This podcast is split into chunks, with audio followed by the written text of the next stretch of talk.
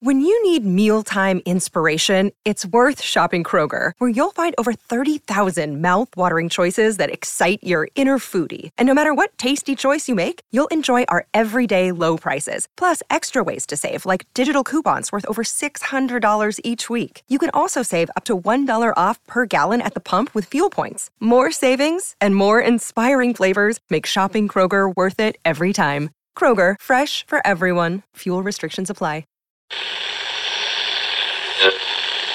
Empire.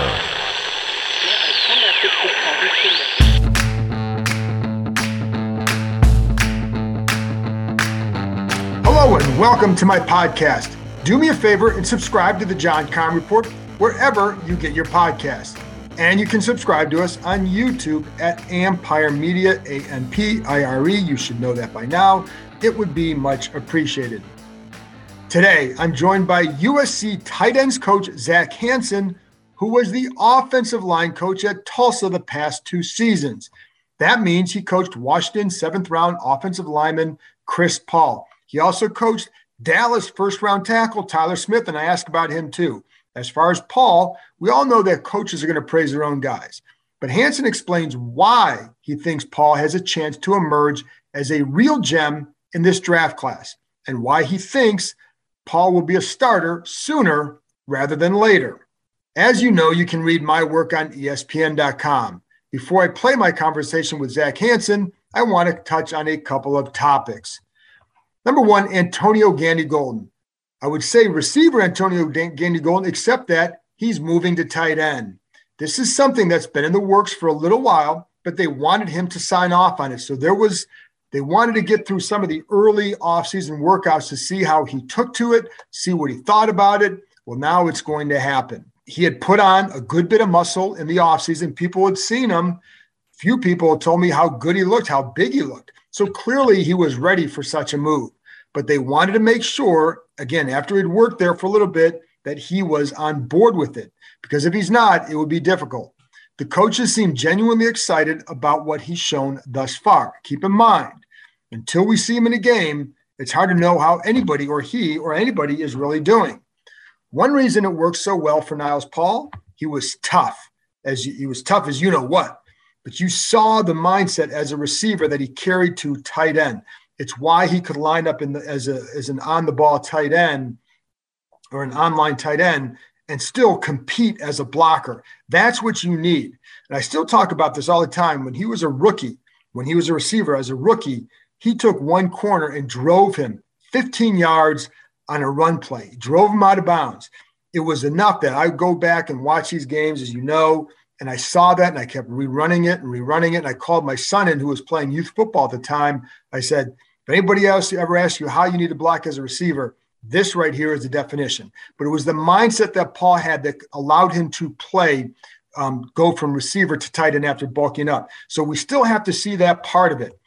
Gandy Golden apparently has taken enough steps this spring. The coaches feel good about his potential ability to help. Again, so much more to learn. It's not just as much as, oh, run a route from here or here.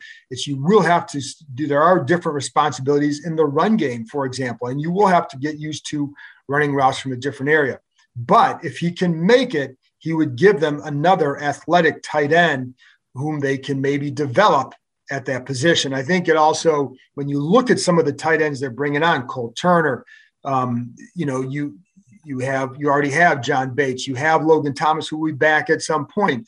If Gandy Golden hits, what happens with Sammis Reyes? And um, you know, you have Graves, the tight end, um, who is an undrafted free agent, who I know Logan Paulson really likes. So, how is that all going to shake out? Will there be room for a guy like Sammis Reyes? Well, he can go out there and win a job it adds a lot more competition and choices, makes it kind of interesting too. So we'll see. Um, and, and but they're going to be doing this with the new tight ends coach and Juan Castillo. How will that impact it? Well, we'll find out. But I think this is interesting that Gandy Golden will be moving there. And it's funny because a year ago at this time, I got a lot of questions from listeners and about would they move Gandy Golden to tight end? And the answer was no at that time. He was coming off a year where he had some injuries. They wanted to see what he could do as a receiver. So, and he wanted to see what he could do as a receiver. The guy that they wanted to move to tight end last year was Kelvin Harmon. didn't want to do it. Now, ironically, now that AGG is switching, it's Harmon who has had a good start to the offseason as a receiver. I've heard his name a couple times come up from coaches just about like, hey, this guy's had a good has a, has had a good spring. Again, all it means is he's had a good spring. Let's not get carried away. But I think you know what they like about him is he plays big and physical, starting to get some of that quickness back that they like. Not a fast guy, but that size can help him be a good target for Carson Wentz. So, you know, don't be surprised. Again, it's only May, whatever, May 19th that I'm recording this. So don't be surprised if they once again keep seven receivers. But there's a long way to go, folks. And, but like I said, it's just a guy whose name I've heard a couple times. And now you have Gandy Golden going over to tight end. Um, and you know, usually guys are going to switch when they think it's you know probably necessary to to extend their career. Um, and so I think it's it's a good try for Gandy Golden to make this move. And if he hits, it gives them another athletic tight end. As far as training camp goes, I told you this the other day, and while nothing is official as of now, I expect them to practice in Ashburn and no joint workouts. I think an issue in Richmond is how spread out everything is. I love Richmond. I think people there like going to Richmond, but they stay at a down, hotel downtown, take buses to practice, etc. If Washington ever goes any, anywhere under Ron Rivera, it would be so, uh, uh, somewhere that's a little bit more isolated and more conducive to just kind of moving easily and freely from one building to another, where you don't have to get bused to the facilities um, if that happens, if they find a place like that, I could see them going. For now, expect them to be in Ashburn. When they were back, when way back in the day, when it was the Redskins and you practice, they were at Carlisle, they were at Frostburg. That was players could walk. You could sometimes take a, a cart, but you're walking from the dorms to the fields, um, walking from the dorms to the calf to the dorm, you know, back to the dorms, etc. And I think it just develops a different level of bonding. Now, not that those teams were always great when they were in Frostburg, um, but I do think it develops a different level of bonding than if you're just busing. But you know, in Ashburn, it's not like you know you're you're it's a spread out situation there too. So, but anyways, expect them to be there. As for the joint workouts, I think those are a good idea. Not sure exactly why they don't have any scheduled for this year. It would have been Carolina because that's the first preseason game. I do think Ashburn is a tough place for it if you're an opposing team. There's a lot of value in those workouts. One thing Jack Del Rio told Julie Donaldson on Commanders TV is that the defensive back, the secondary, struggled with some of the with communication issues early because he didn't feel like everybody in the secondary had great attendance in the OTAs. Or, for example, Bobby McCain wasn't signed until later in the spring. Landon Collins was hurt. Um, they don't play their stars much in the preseason. So, one way to learn about guys is from practicing against another team. It's not a death sentence not having them, but I find value in them, especially with how teams have changed their preseason approach. And I would also say, too, if there are guys who are struggling with those communication issues, then perhaps you know what what you have to do then is scale some things back early on. And I think they eventually did. And I think that's why for a while, that's why they got off to a sluggish start. Their their coverage was poor. Um, but I think also they turned things around in part because I do think they, they, you know, guys got used to some things, but they also tweaked what they were doing. And I think that helped as well. It'll be interesting to see how corner James Bradberry fares in Philadelphia. He's a damn good zone corner, and the Eagles' coverage splits are similar to those of Washington and New York when it comes to playing man and how much man and how much zone. Um, Bradberry, of course, played in New York. They recently cut him. Of course, the head coach here, Ron Rivera, had Bradberry in Carolina. I think a lot of it here, as far as Bradberry was, when um, that the feeling that they didn't want to tie up that $10 million in the cap um, as they negotiate with others for extensions. That money could be used to perhaps include some money now on extensions for this year, or it can be carried, or, or the, if there's extra money, can be carried over after the season to create a little bit more room to keep some of these guys. Plus, there's curiosity as to what Benjamin St-Juste can do as a third corner. And they, I'm not sure that they felt like Bradberry was prohibitively better than what they had for what they're doing. We'll see if they're right. We'll see if the strategy is the right one. I would say that Darius Slay in Philly is a strong man corner. Some, so in some ways, it's an interesting pairing. Similar to what I would have said had he had Bradberry come here, because William Jackson is much more of a man corner. Bradberry hasn't been a playmaker necessarily over the course of his career, but he is good. And I said this on last week's pod, on the podcast last week, but I like what the Eagles have done this offseason. I do have questions about Jalen Hurts as a consistent passer, and I do wonder about their defense. Um, even though I think there's good talent there, I when they were building some of those impressive stats, they were playing really some really bad quarterbacks. So I wonder how much that impacted, and we'll find out, of course, this year. And that's why that third game will be um, an interesting one, or the the early season matchup. Well, excuse me, I guess that's the fourth game. Will be an interesting one. One guy I'll be interested to watch evolve is rookie safety Percy Butler. I don't know if he'll be able to handle the third safety role right away or not. I do think he'll get there. In talking to people who know him well, he's a no nonsense kid who doesn't think he's made it. And he comes, you know, funny thing is he comes from the same area as Brian Mitchell in Louisiana. And one of the things that Brian Mitchell would always say is um, when he came here as a fifth round pick, he'd say, what, what separated him is a lot of people get here and think they made it. He goes, I didn't think I made it. And he worked every day like that.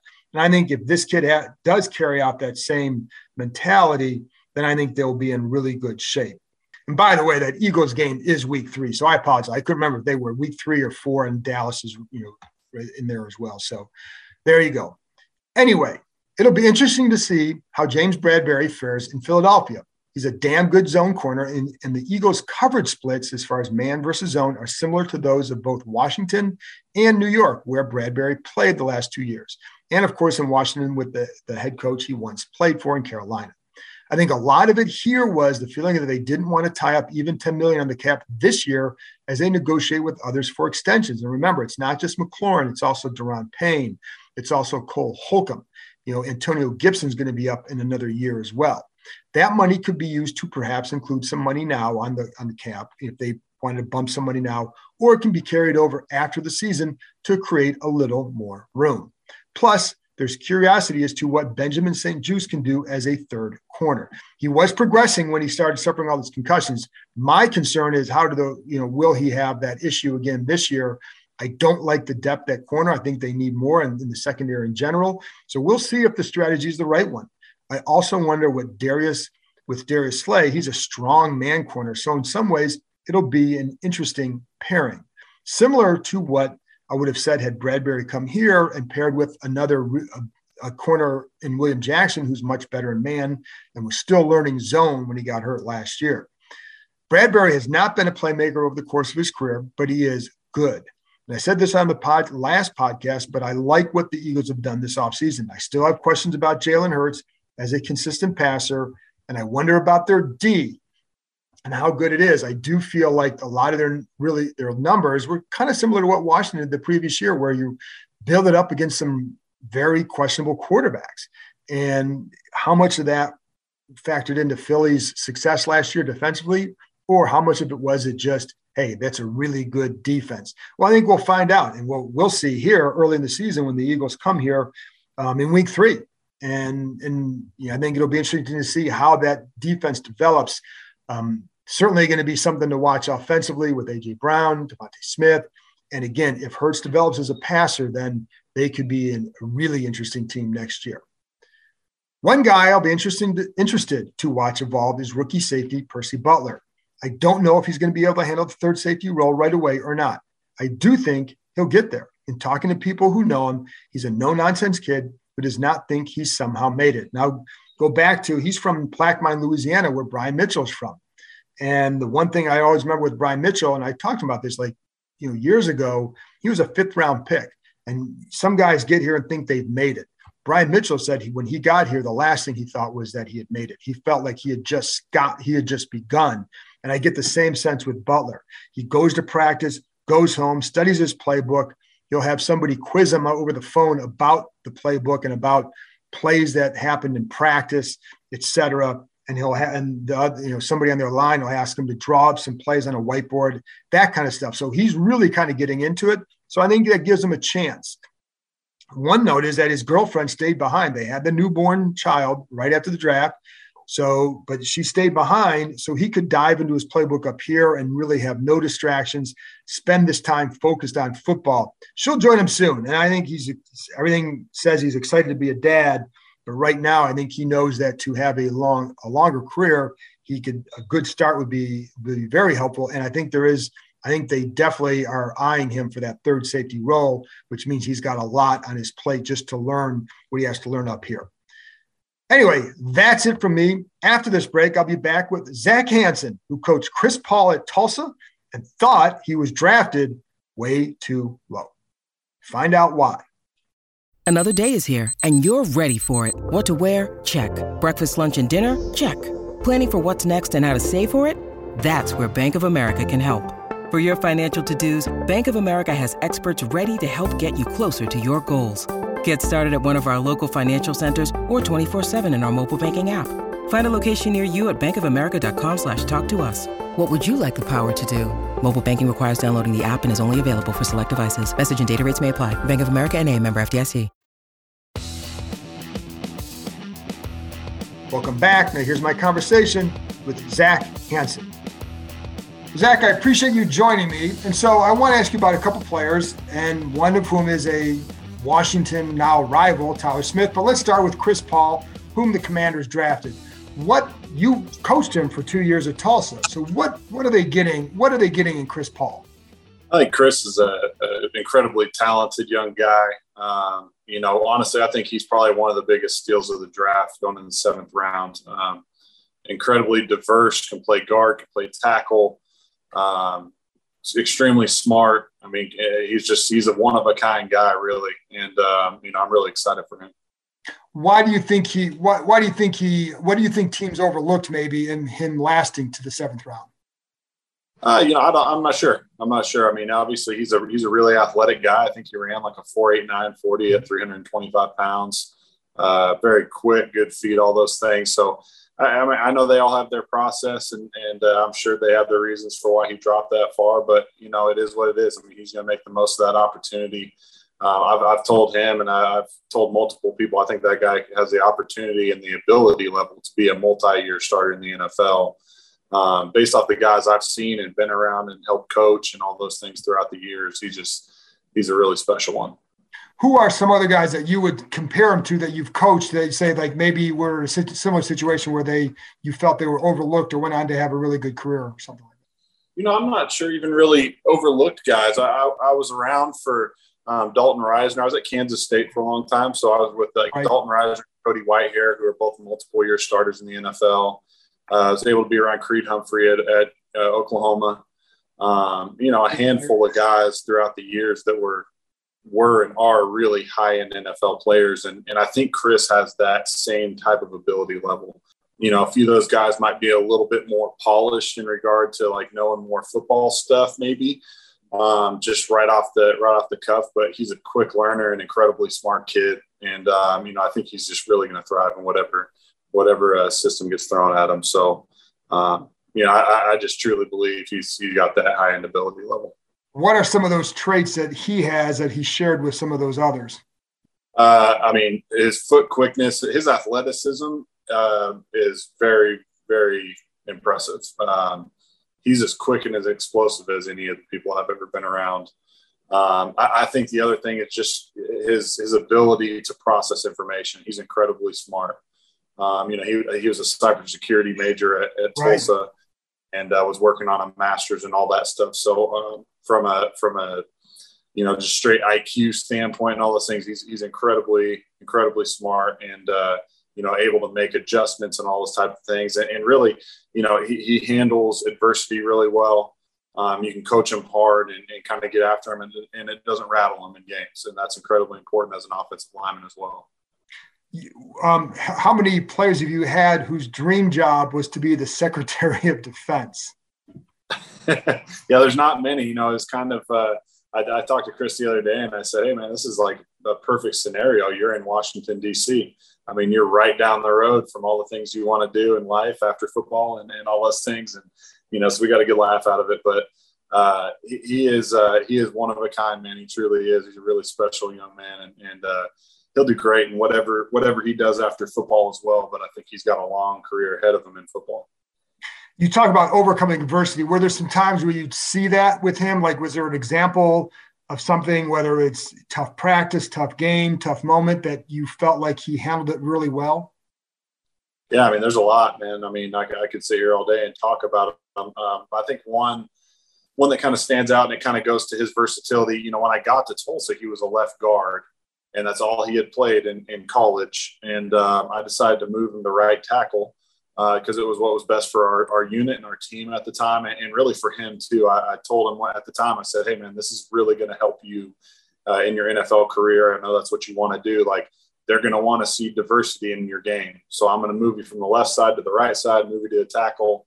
Um, and you know he handled it great. There was a little bit of hesitation at first, but I mean he, he jumped straight in and, and really started going to work. And um, you know he worked his tail off to make make himself a really good right tackle for us.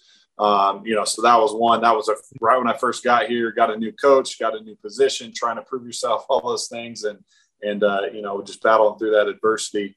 Um, but the, you know, there's some other times too in games where somebody would go down, somebody would get dinged up, somebody would have a cramp or something, and I'd have to move him to left tackle or move mm-hmm. him to left guard, and uh, and he could just handle it, you know. And not a lot of guys can do that and um, and he didn't he didn't complain about it. He didn't say anything. He said, "Let's go. Like I'm ready to go. Let's jump in and, and do it." And so uh, you know, there's a, there's a hundred stories I could tell you like that about Chris, and, and that's the type of guy he is. So, you, and you with going back to the to the brains aspect, because as you know, like there there can be guys who are really smart who it doesn't translate to the field.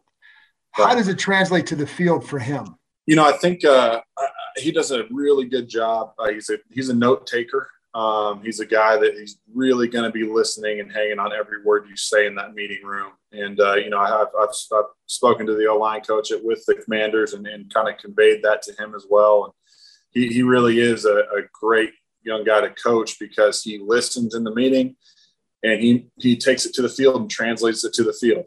And uh, he's really good. Like uh, even in game, if you make an adjustment in game, he's got it, you know, and, and, really without any hesitation. I never have to worry about him. I was really blessed. I didn't really have to worry about either of my tackles throughout the whole season. Um, so you know those, those guys were really both just great players, and and uh, but Chris was the guy kind of leading the show for us too. I mean, he was the leader of our group, and and uh, all that all that came from his confidence in his play. Yeah, he definitely he's definitely seems like an outgoing kid and a very confident kid. I mean, I think there's a lot that he has going on with the music and also yep. like you know the the post career aspirations. So he does seem like a confident young man. Yeah, no, he absolutely is, and and uh, you know it's he, he's really amazing. Um, how much how many things he was really able to juggle and all that. I know that was a concern for some guys coming out, but it's yeah. it's something that uh, he's just able to do it. And instead of taking his time, taking naps and doing the things like most normal college kids did, he took his time. He was playing ball, taking care of his body, and and trying to um, really get the full college experience and come out as well rounded as possible. And so I, I, have a ton of respect for him for for all the things he was able to do and do all of them at a really high level. You you listen to his music? I have listened to all his music. I've been to his concert. I've been to I've been to a bunch of things. So he's a he's a special young guy to me. What kind of entertainer is he on stage? He's a he's a great entertainer on stage. A lot of energy kind of gets everybody into it. I mean, the, the, more you get to know Chris, the more uh, personality will come out. Um, I, I, think it, will be really fun to watch him in the NFL as he as he kind of continues to make his own name and and uh, see how see how the fans and how the people respond to him. Did you see a different personality on stage, or was that who he was when you saw him in the like in the meeting rooms and all that? Uh, he's he's got he's got a little bit more personality when he goes on stage. I think you know I think that's most a, do. That's I think. release for him a little bit. You know, he can be just real open, be himself. You know, and and uh, really just kind of cut loose up there. Did he surprise you like with the music? Did you? I mean, was that a surprise to you when you first heard about it, or saw him, or anything, or? Yeah, I think it's it's a surprise to everybody. I think you know, as football players, uh, it's usually not like a normal thing, you know. But the more I was around Chris, the more I realized like this dude ain't just like a normal player. You know, he's like he's involved and he's the president of SAC for the conference. Yeah. He's a musician. He's a great student. He's a great player. He's the leader of the team. He, he's he really was like um, he, he's probably the most unique player I've ever coached in that right. regard. And uh, like I said, man, I, just, I got a lot of respect for him because I think back when I was a player his age, you know, I was spending my time with ball and, you know, grinding my way through the classroom and, and working on my body and doing all those things. And I'm like, shoot, man, this guy's doing 10, 10 times more things than I was doing. And he's excelling probably more than I was. I know? think that most so, people were doing at that age. Certainly, I, I yeah. mean, I know I wasn't doing any of that. Being 21 year old dude, you know, yeah. and uh, so he, he really is incredible. As a player, would you describe him still as a little bit raw at right tackle? yeah, you know, there's there's always things he he's got to work on, just like everybody. Um, you know, I, I, really think he could go in and be a day one starter. I really do. Um, at guard or at tackle, I think he's probably more suited as a guard, but I think that Washington probably saw him as a guy that could do a lot of different things, and that's the appeal for him. You know, that's kind of what I told him when we when we started this thing, and and um, I said, shoot, man, you just you, if you have this versatility, you, you're going to have to get kept around, you know, and you have a body type and you have the athleticism and the, the brains and ability to be able to do that. And you're really blessed to be able to do that. So um, I usually teach both my guys to go right and left to, again, give them versatility, but to be able to play guard and tackle. And I really, I mean, if you teach them how to snap, that dude can play center too, I think. And so uh, he's, he's really an intriguing prospect, I'm sure, for, for uh, Washington. Last thing on him then what would be one or two of the things where you'd say okay you know he probably has to work on this to reach the level that you feel he can yeah i think it's just like the the initial he's such a strong and powerful kid translating all that over onto the field i think is the number one thing. And, and it's in there he has it in his tank. Um, it's just being a truly like dominant player in the run game um, and, and he's very aware of that and he knows that. And so the coaches, and, and that's something they're going to get out of him, you know? And, and, so I'd say that was probably the main thing. Uh, but again, I mean, he, there's games he would just go in and take over, and, and that's why he's where he's at right now. So another guy, the last guy I want to ask you about is Tyler Smith because going to the Cowboys in the first round, I also know that this team really liked him because I actually asked somebody here, like, hey, what do you what do you think about Tyler Smith? And the response back was shh because they didn't want like anybody get it. You know, I think they everybody hoped to keep him a secret going in this draft. What do you what can you tell us about him? And what what is Dallas getting in Smith? Yeah, I think everybody was hoping that he was going to go the third round. Um, anybody that's been around Tyler and watched that kid play football knows that he's a first round draft pick. Uh, he, he's he is the most talented person I probably have ever been around. Just God given ability, you know, and and a special young guy and, and that's saying a lot because Chris is a heck of a player too. You know what I mean? And both those guys, man, I just I think their their ceiling is so high. Um, Tyler's still he just turned 21 years old. He's still a young guy, uh, but an incredible talent. Um, great young guy. I, I think the Cowboys got a great one. What is it? What stands out about his game? Uh, there's not a lot of college football players when you turn on their tape that they drive people off off the screen and uh, and I think that's the biggest thing with Tyler is is he does that every single rep. Um, he comes out and he's trying to hurt people, and, and he has incredible strength um, and, you know, like, and flexibility and strength and all those things together. Big people like him should be able to bend and do the things that he does, and uh, and that, that's why he's a first round draft pick. I mean, he is he's got all the tools to be an elite, maybe Hall of Fame player Hmm. um, if it all works out. And we know that that's a lot. It's big, right. big shoes to fill. A lot of things to say about somebody, but um, he's got that ability level in him. I really do think he does. So did you like? Because again, you're right. When I talked to people about him, especially people who liked him, like initially it was thought, well, he'll be, he might be a third round pick. And the more I talked to people who watched him, they're like, there's no way he's lasting that long. Like they didn't think that Washington at 47, they might be too late for him. So when did you feel like he might be in that first round range based on what you'd hear from teams? Immediately. I mean, okay. I, you know, um, there was some, he, he, I got everything from seventh round to first round. And uh, seventh round. Yeah. I mean, this is like throughout a year process of guys coming in and, you know, well, he's still young, he's raw, and, you know, and, and I'm like, yeah, I get it, but I also know what you look for. Uh, I've seen guys get taken in the first round that probably weren't like the most polished guys and all that. Um, and, and, I really, like I said, I've been around a lot of second round draft picks, and they aren't even close from a natural ability standpoint. They're probably more polished.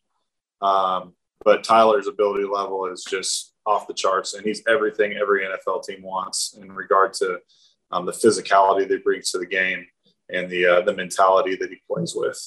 And so, um, you know, I, I really when, when he was when he declared, um, and even before that, I told him, look, man, like before I left, I only your bottom gonna your bottom's gonna be at the third round. That that's probably the lowest you'll potentially go. So if you're good with that, then maybe that's where you maybe you should go get drafted, you know. And and uh, I truly felt like that was the lowest you possibly go is third round. There's no way. Last thing on him, where or what is it that he would, you know, that, that maybe held some teams back from thinking automatically first round? Is there an area that you say like he's got all that talent, but he's got to work this to get to that level? Yeah, I mean, the small technique and fundamental things. You know, he he was uh, when I was at Tulsa, he had three years left with us at Tulsa. so um, he was in college for three years. He redshirted and played two for me.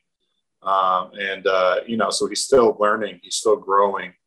Uh, so he's still got to work on his hand placement. He's still got to work on a lot of little technique and fundamental things. But from that, from the athleticism and strength and agility and toughness and all those other things, man, he just, he's different than everybody else in that draft. I mean, that is really what it comes down to. He wasn't as polished as some of those guys, but when you really look at the raw ability factor, he's off the charts. Zach, I appreciate your time and your insight. Thank you very much. It was great. Yeah, thanks, John. I appreciate it.